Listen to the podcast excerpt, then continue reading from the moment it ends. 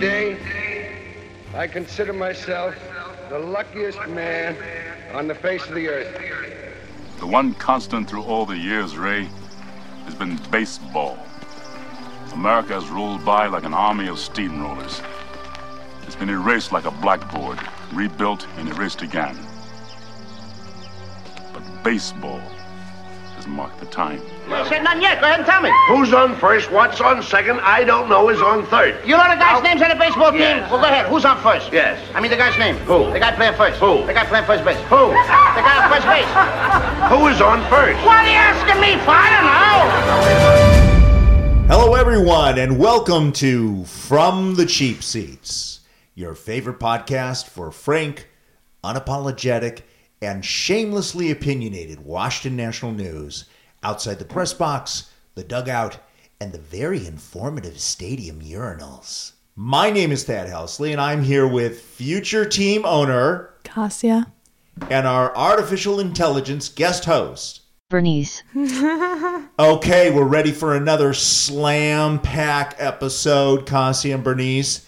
Um, and of course, we need to start with the most critical thing that happened last week that had the most profound effect on baseball ever. And that was the Washington Nationals mascot Screech's birthday, which was celebrated uh, yesterday on Sunday. Do you have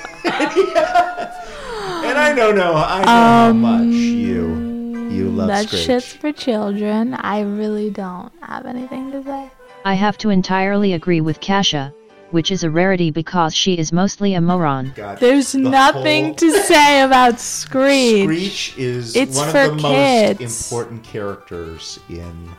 No, May I politely interject here? Screech is a fictional character, apparently representing a bald eagle.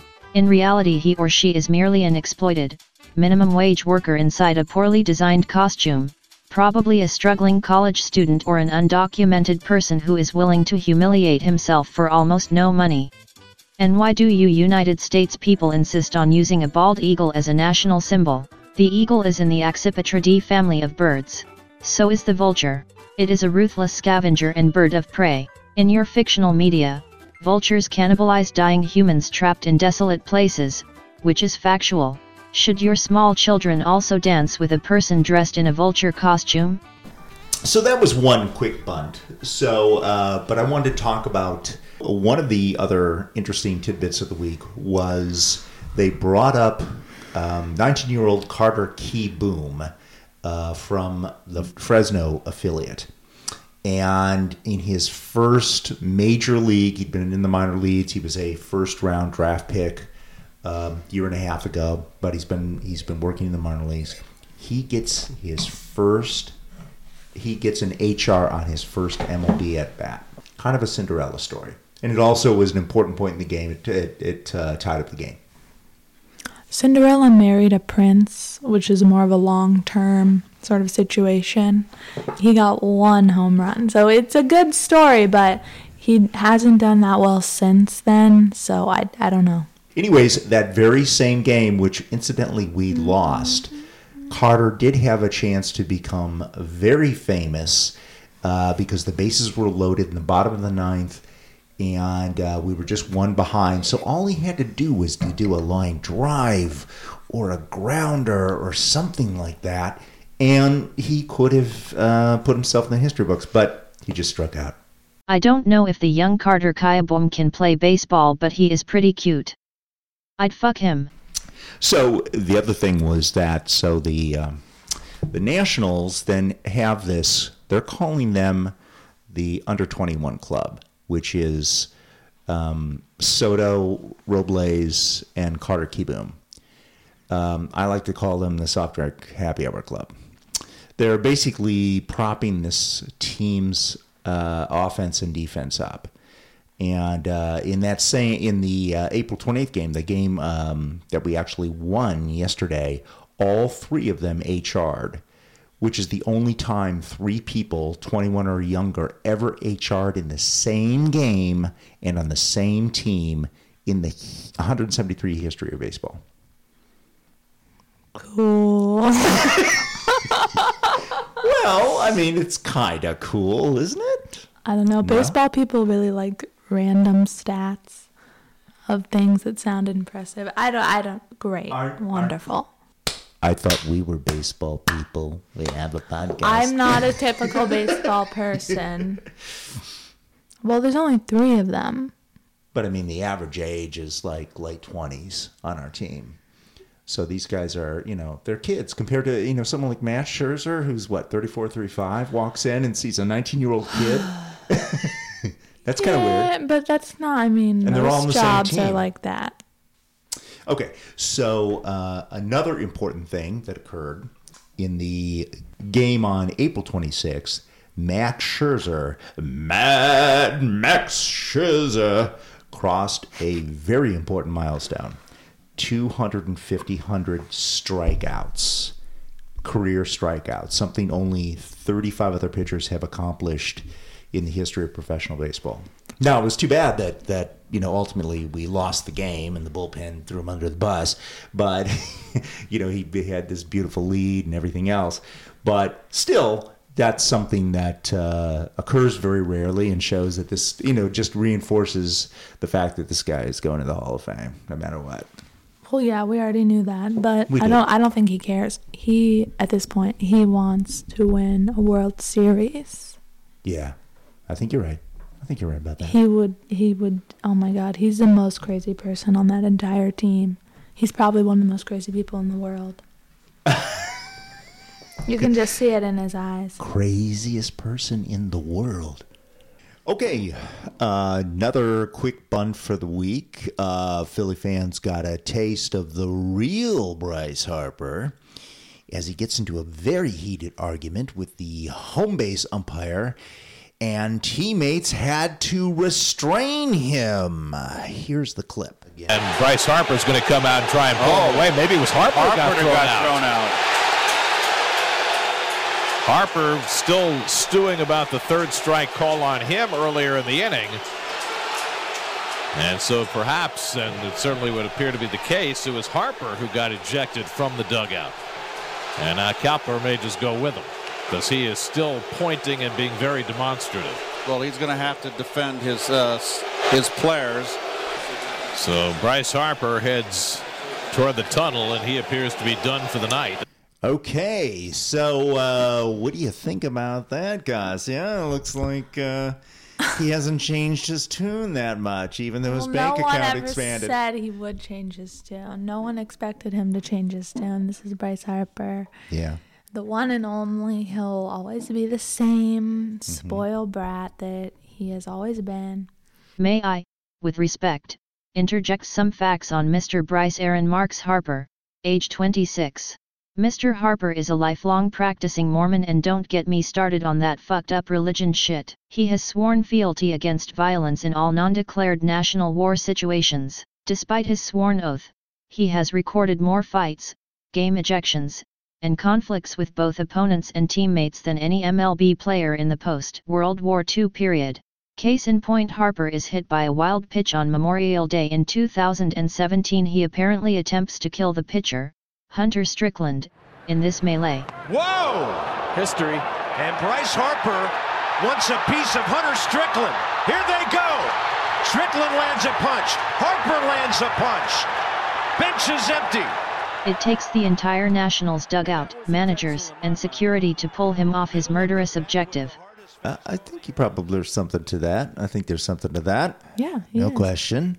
Let's talk about the series with San Diego that took place this weekend. Now, we already touched upon a couple of things like Carter Kieboom and Max Scherzer crossed a big threshold, but it was just very, very dramatic because we uh, lost the first game almost respectably. We only lost by one. Um, but then the second game, we were clobbered. It looked like we um, at least were competitive. But then, of course, we get to the dun dun dun dun dun dun dun dun dun dun da the bullpen. and and then everything goes in the toilet, and we end up losing um, uh, three to eight. So it's it's more dramatic than a Disneyland roller coaster. So here is Davey on Saturday night uh, after what turned out to be our worst loss of the entire season so far. we, you know, we got a problem in our bullpen and we got to fix it. But like I said, it, it, it's going to take more than two or three guys in that bullpen to step up. It really is. You know, today we saw Joe come in and do, do a great job. Duke comes in, does what Doolittle does. Uh, Suero, who's been pretty good, um, just couldn't get it done today. But all these guys, we need all these guys. If we're gonna if we're gonna win consistently, we need all those guys to pitch well in the bullpen. And I just want them to go out there and pitch with conviction. You know, know who you are, throw the pitches you need to throw with conviction, and whatever happens, happens. The uh, without conviction pitch. All right, I think I'm going to throw up now. Okay, Cassia, there you have it. We have to pitch with conviction. We have to say mindless platitudes over and over and over again. He didn't even say that with conviction. He didn't like even say Davey, conviction with conviction. Davey- yeah, like Davey has no conviction. He's one of the most mediocre managers in baseball. I mean, he. Now, yeah, wait a minute. We he's did say that we would let him walk our dog well, yeah, or babysit fine. for us. Sure, fine. I'd let a coke addict walk my dog. You know, like it's not that hard.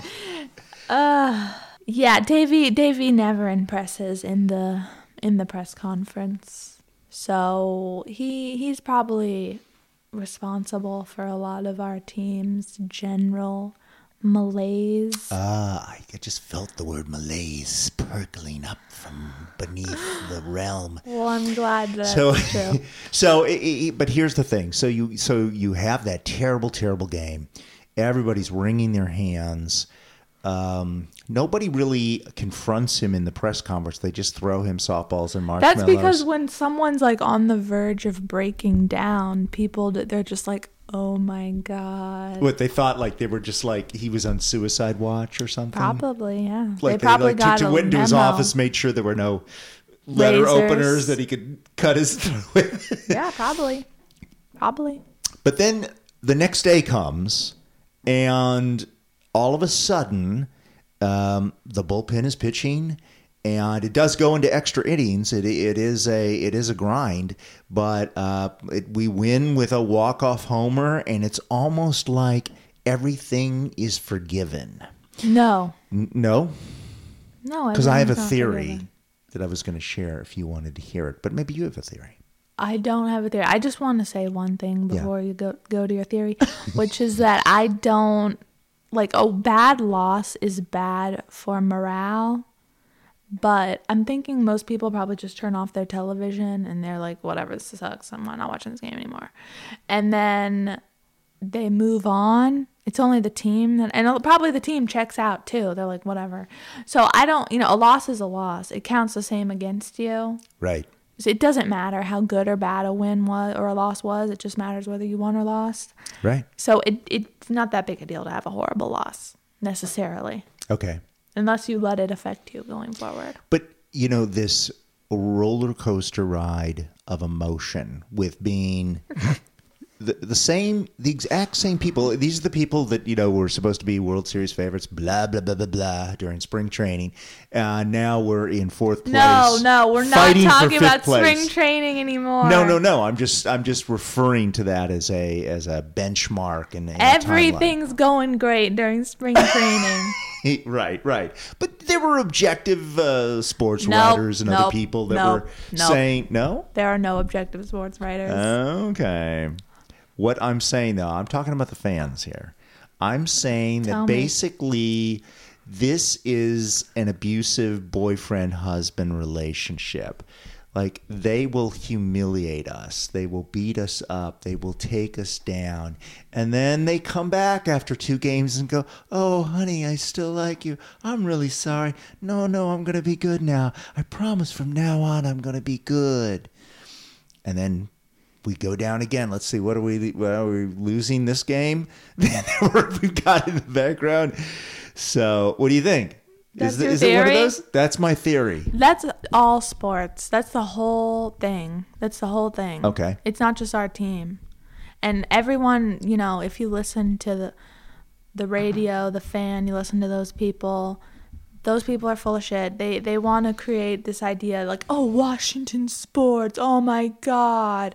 We're the most persecuted people." Like, I'm just saying they act like they're this persecuted, miserable people that are just like destined for greatness, but somehow it never works out and people are always getting in the way. It's Yeah. just a persecution complex that I don't, I'm not on board with. Also, because I don't care about other sports. Right.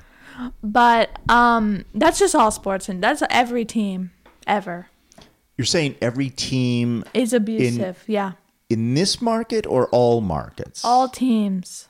Anywhere. All sports. Anywhere that in is America, what it is. you're saying cricket in even England even and- the best teams, even the greatest teams, they still have tons of losses. They still have shitty years. Think of the Cubs or whatever. They have so many shitty years, and then people get happy. It's just that's that's the drama of this whole thing. Hmm. Hmm. It's like an Adele album.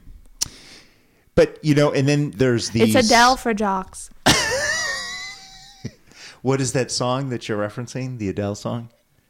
I'm not just referencing. But I thought were- a lot of her songs thing. were about the boyfriends that she didn't like. That's what I mean. Oh, okay. So, But it's are like, they Adele but I'm gonna or are we someone like Adele? Adele is just um, describing the situation. I'm gonna have to buy a clip of the Adele song. You'll have to tell me which one. I, it's not one particular thing. You It's know what I mean? Just pop music. just that kind of thing. You brought up the relationship No, I did. I did. I did. analogy. I did. But, you know, and then everybody is quick to say, even while all these people are calling for Davey's head, at least they were on Saturday night and Sunday morning, and People- then he should have been Sunday, gone. all of a He's not- sudden, he's he's the most brilliant manager on the planet. But um, No one's saying that. okay, maybe not the most That's brilliant. not. No one. That's not happening. they didn't exactly carry him down Half Street on their shoulders, but Uh, um, Davey's gonna go at the end of this season. There's no question he's gonna go at the end of this season really, what if what if he pulls it out of the hat? because he's not gonna pull it out of the hat. A lot of people have, have mentioned that Dusty's first season here was a lot like this one. The bullpen was totally fucked up. Not his fault because I Mike know, know, Rizzo it had doesn't bought matter, it the doesn't bullpen. matter. But we're not in a first season, we're in the second season. So the second season Well, that's true. matters more because that's when your contract comes up. And also the Lerners don't give a fuck. It's World Series or nothing. And he came on and his first thing was in his first interview, he's like, We're gonna win the World Series. That's what I wanna do. Yeah, well, that's what Dusty was engaged in, and he didn't even get close. Well, no, I don't think Dusty ever came out and said that. That was Davey's one thing that he did. And Because- everyone was like, because that was "Hey, I really his employment." respect that. Yeah, because he had to say it because that Yeah. was basically his job was to bullshit. So that's it for this episode, everyone. I just want our listeners to know that we are now available on iTunes, Spotify, Stitcher, and SoundCloud, as well as many of your favorite player apps. And Castbox, which is what I use. Oh, it did it pop up there? Yeah. Nice, nice. Okay. And uh, please follow us on Twitter at The Cheap Seats. And you can reach us by email at thecheapseatsdc at gmail.com. That's thecheapseatsdc at gmail.com. We will take every email and we'll try to answer it here on the air. And you'll be entered into a drawing for an incredible From the Cheap Seats t shirt. See you next time on From the Cheap Seats. Take me